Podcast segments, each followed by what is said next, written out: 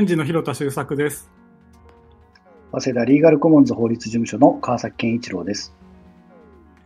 この番組は、イノベーションと法律の関係に詳しい弁護士の川崎さんと、リサーチャーとして世界中のイノベーション事例を研究している私、広田とで、法律というフィルターを通して未来の社会がどう変わっていくのかということを考えていく番組です。ということで、暑い日が続いてますけれども、川崎さん最近どうですか、はい、いや、クソ暑いですよね。あの、僕あれなんですよ。一昨日ちょうどモデルナの2回目の接種受けてきて、で、1回目副反応ってほとんどなかったんですよね。なので、まあなんか大したことないだろうって思ってたら、結構、そう、接種後12時間ぐらいしたところで、38度以上熱が出て、でも体中痛くて、うん、もうなんかずっと、そこから24時間ぐらい、ほとんど仕事できないで寝てましたね。ええー、それは辛いです。いや、僕、僕ちょっと、その副作用みんな怖いっていうから、本当は早く受けなきゃいけないんですけど、様子見派っていう、ちょっと 良くないタイプなんですけど、皆さんがののたうち回ってるのを見て、ちょっとね、ビビっちゃってるんですけど、まあちょっと早く行かなきゃなと思っているんですが、そんな闇明けの、闇明けでもないか、熱明けの中、今日はありがとうございます。で、実はですね、あの、今日は、あの、スペシャルゲストをお迎えしようと思って、あのー、ちょっとゲストの方にですね、今日来ていただいているので、あの、早速ご紹介したいんですけれども、今日ですね、あの、僕、古くからの仕事仲間でもあって、個人的にもとっても尊敬している人でですね、え、ー、と、フェルマータ株式会社という、あの、フェムテック関連の、えー、プロダクトの、その、製品の取り扱いですとか、企業向けにですね、あの、いろんなアドバイザリーをしているですね、中村博子さんに今日来ていただいたので、えー、今日は中村さんも交えてですね、そのフェムテックのことについてお伺いしていければなと思ってます。中村さんよろしくお願いします。はい、よろしくお願いします。あの中村さんと川崎さんも実は知り合いで、我々3人一緒に海外視察とかした仲間ではあるので、ちょっと若干の身内感はあるんですけど、はい、改めて、ね、あの、中村さんがされてる、はい、あの、取り組みって非常に面白いなと思ってて、今日はそこをお聞きしたいと思うんですけども、まず最初に、えっ、ー、と、中村さんの今のお仕事の内容とかを、うん、まあちょっとご紹介も兼ねてお聞きしていただいてもいいですか、はい、はい、もちろんです。えー、はじめまして、フェルマータ株式会社の中村博子と申します。よろしくお願いします。よろしくお願いします。で、弊社が行っていることなんですけれども、先ほど広田さんからもちょっとご紹介いただいたんですが、まあ、フェムテックという、もちろん女性特有の健康課題を解決するプロダクトが、まあ、世界中に今溢れてるんですけれども、日本ではまだまだその浸透がされていなくてですね、なので弊社としてまさにそのフェムテックの市場、そして土壌を作っていくというところで、あの、今までなかった新しい選択肢というものを、えー、弊社の方でキュレーションして持ってきて、えー、多くの生物学的女性に届けているというのを今やっています。はい。いつ、いつからされてるんですか？えっ、と、創業が2019年の10月ですね。なんかまだ2年経ってない。若い会社なんですね。うん、はい、まだまだドスタートアップです。今、えっ、と、え、社員何人ぐらいでややられてるんですか？えっと、社員と業務委託みたいなのも含むと、全員で25名でやっている会社ですね。そうなんですね。じゃあ、結構、たくさん、あの、仕事をされてるんですね。で、なんか、ちょっと一個僕、あの、一つ、えっ、ー、と、フェムテックって、なんか分かったような分かんないような言葉だなと思ってまして、はい、はい。フェムテックってちょっとすごい初歩的な質問で恐縮なんですけど、あの、難しい質問は川崎さんがもうバシバシしようとこうね、あの、もう楽しみに待ち構えてるんですけど、ちょっと僕から基礎的な 質問で、フェムテックってどういう、そのね、フェムはその女性の female だと思うんですけど、で、はい、テックはテックだと思うんですけど、はい。テックって一体どういう、その、意味なのかなと思って、そこ教えていただいていいですか？もちろんです。ありがとうございます。今言っていただいたように、 female とテクノロジーを合わせた造語なので、えー、造語です。で、2012年頃に生まれた言葉であり産業というふうに思っていただけるといいかなというふうに思ってます。で、その当時といいますか、今もまあ基本的な定義としては、まあ、生理、妊娠、更年期など女性の特有健康課題をテクノロジーを用いて解決するプロダクトやサービスのことを指しています。で、ただ、えっと、まあ、フェルマータと弊社としてはそれだけではなくて、実際に個々の固定観念みたいなのを変容するムーブメントというふうにも捉えていますね。うん、うんまあ、それがフェムテックで、はい。で、最近だと一番わかりやすいのだと、吸水ショーツと言われるような、こう、えー、生理の時に今までナプキン、タンポンしかなかった選択肢に新しい選択肢としてこう入ってきたソリューションがあるんですけれども、なんかそういうのがまさに今、昨年がフェムテック、日本におけるフェムテック元年が去年って言われてるんですけど、それの波を後押ししたのはまさにその吸水ショーツというふうには言われてます。そうなんですね。じゃあ吸水ショーツが割とそのフェムテックの理解浸透に割と寄与する製品になってるのかなってことなんですか？日本においてはそうですね。なんか結構、あの、もちろん海外のブランドがこれまでメインだったんですけれども、日本初の吸水ショーツブランドが生まれたのも2019年ですし、で、2000、そう、2020年で一気にバッとこう話題をこう、なんだろう、作ったのがベアさんという会社があるんですけど、クラファンで500万円嘘つきました。50万円かな？集めようとしたら、うん、これちょっと、あれだな、500万か50万円かすみません、あれなんですけど、うん、集めようとしたところ、蓋を開けてみたら1億円集まった。えー、すごいな、それ。ですね。50万と思ったら1億って結構すごいですよね。そうなんですよ。それぐらいやっぱり皆さんこう、うん新しい選択肢を求めてたっていうのもそれでも見える化されましたしあのなんかやっぱり今までこう女性が当たり前のようにこう生理というのを毎月迎えてたんですけれども、その障害月経数がどんどん増えることによって、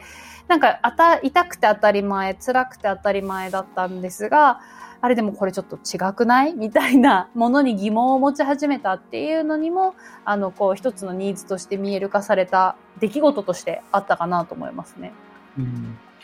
今その、さっき中村さんのお話で、そのフェムテックってその技術の話も指すけれども、うん、同時にその社会的なそのイシューを解決していくことも含めてフェムテックだっておっしゃってたのが、すごく面白いなと思ったんですけど、はい、実際日本において、そのフェムテックとかの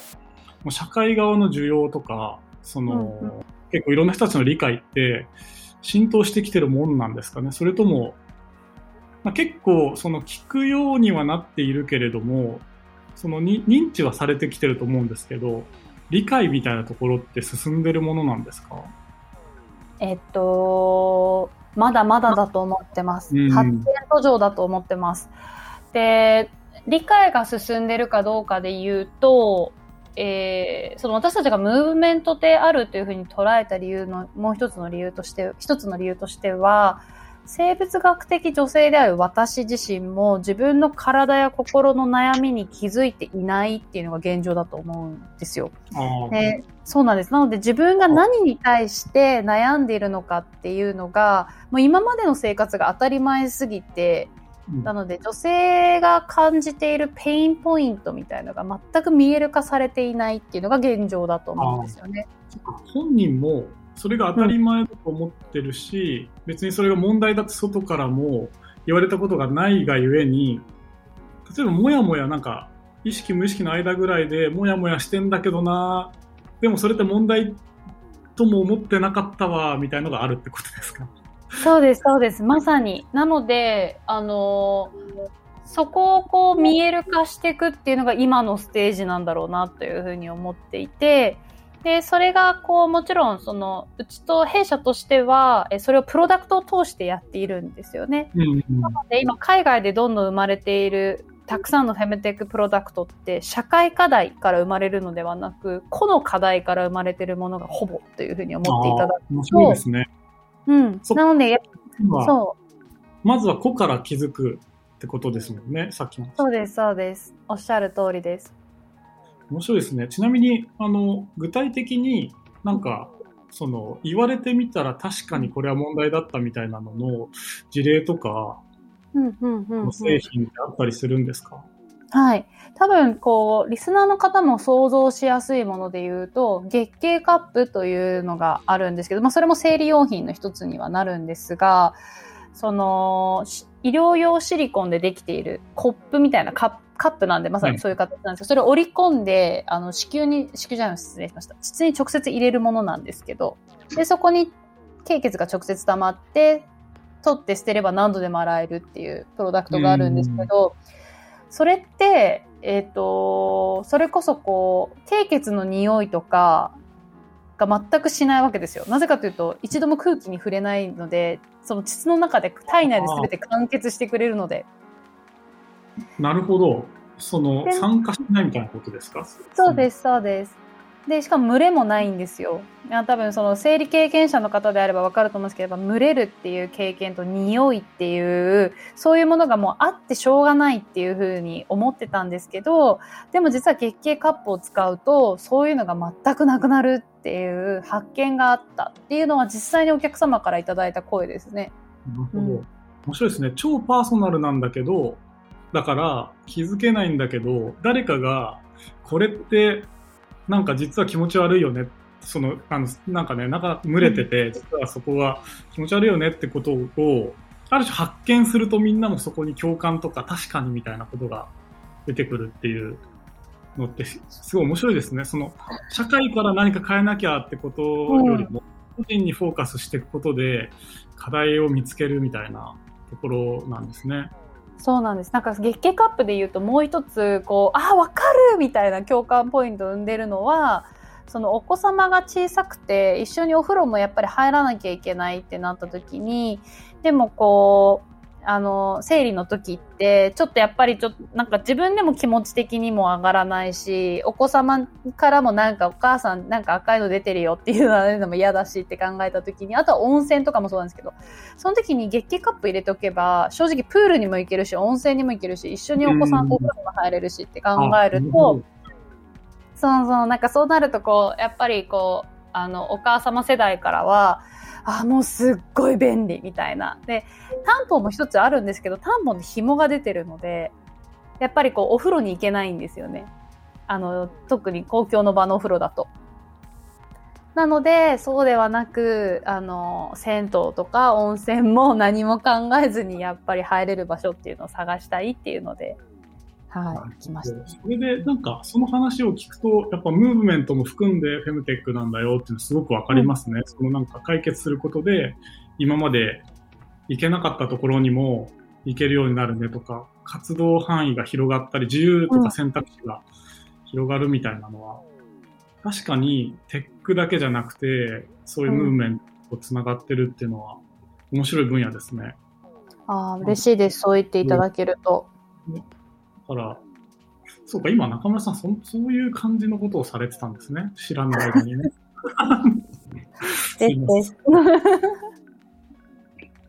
そうか。あの、私からも一つ聞いていいですか？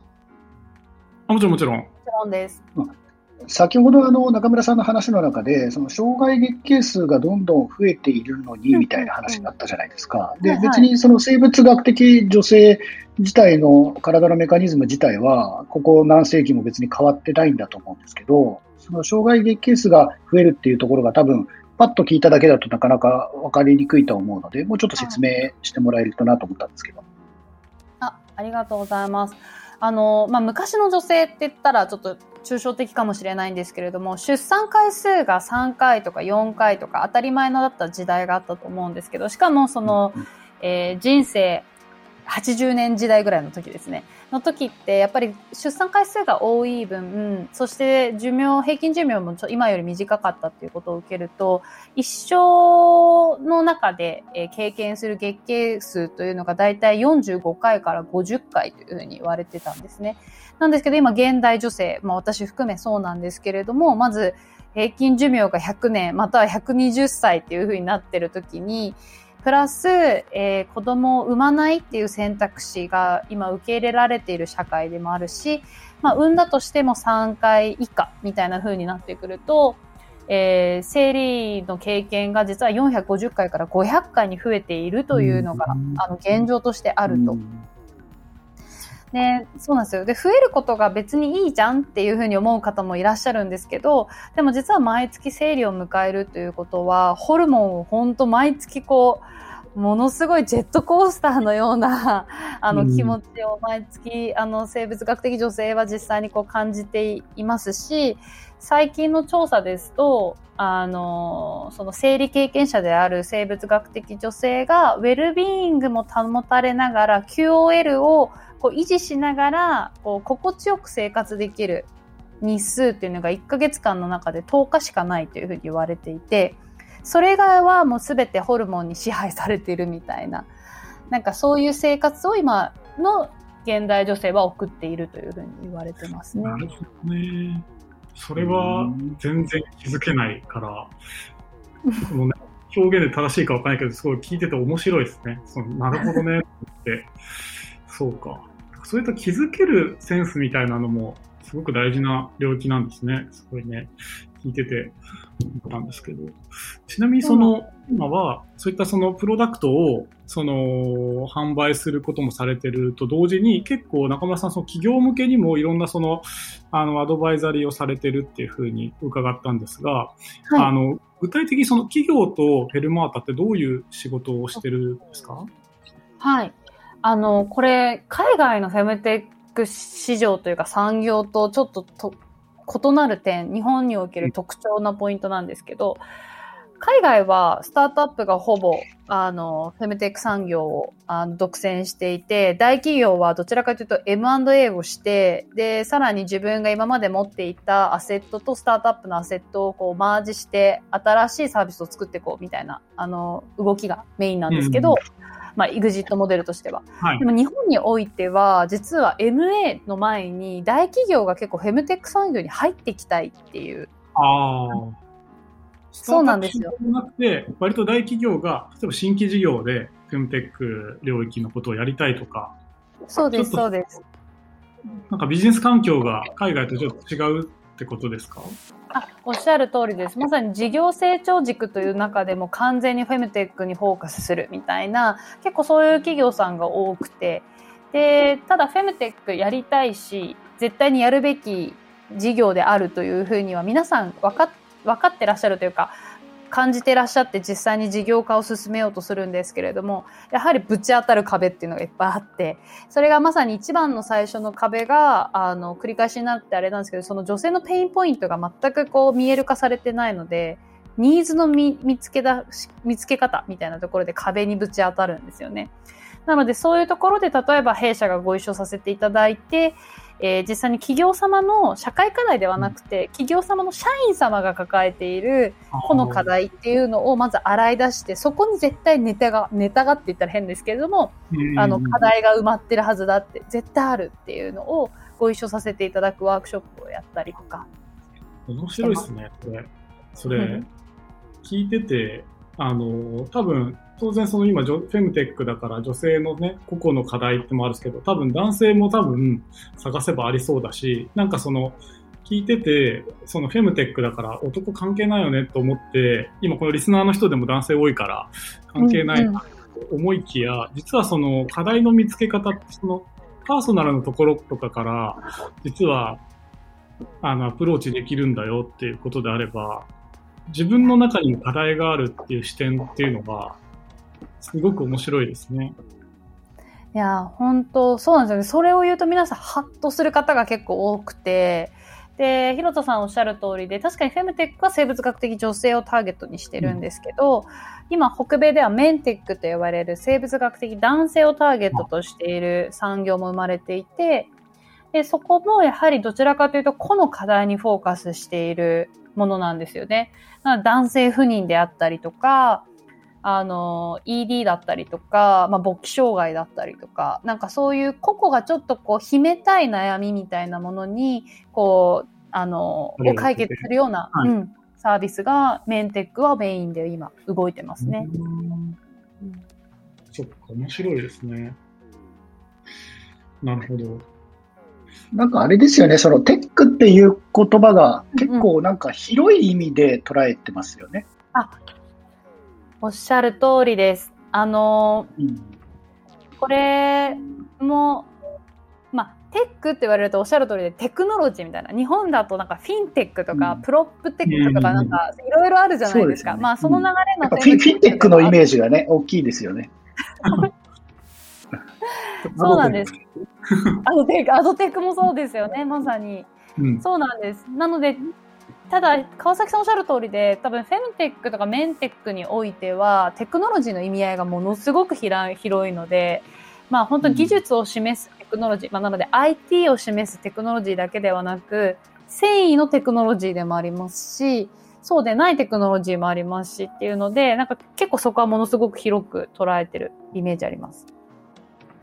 かむしろイイノベイノベーションみたいな意味合いですよね、きっと。そうです、そうです。おっしゃる通りだと思います。うんなるほど面。白いですね。うん今、あの、フェルマータのお話を、の活動について今お聞きしたんですけど、ちょっと、えっ、と、後半でですね、あの、実際にそれ、あの、日本社会において、フェムテックって、どういうふうに、まあ、受け入れられてるか、あるいは、なんか課題はあるのかとか、ちょっと、あの、その辺についてちょっと深くお聞きしたいなと思いますので、えっ、と、後編もよろしくお願いします。お願いします。お願いします。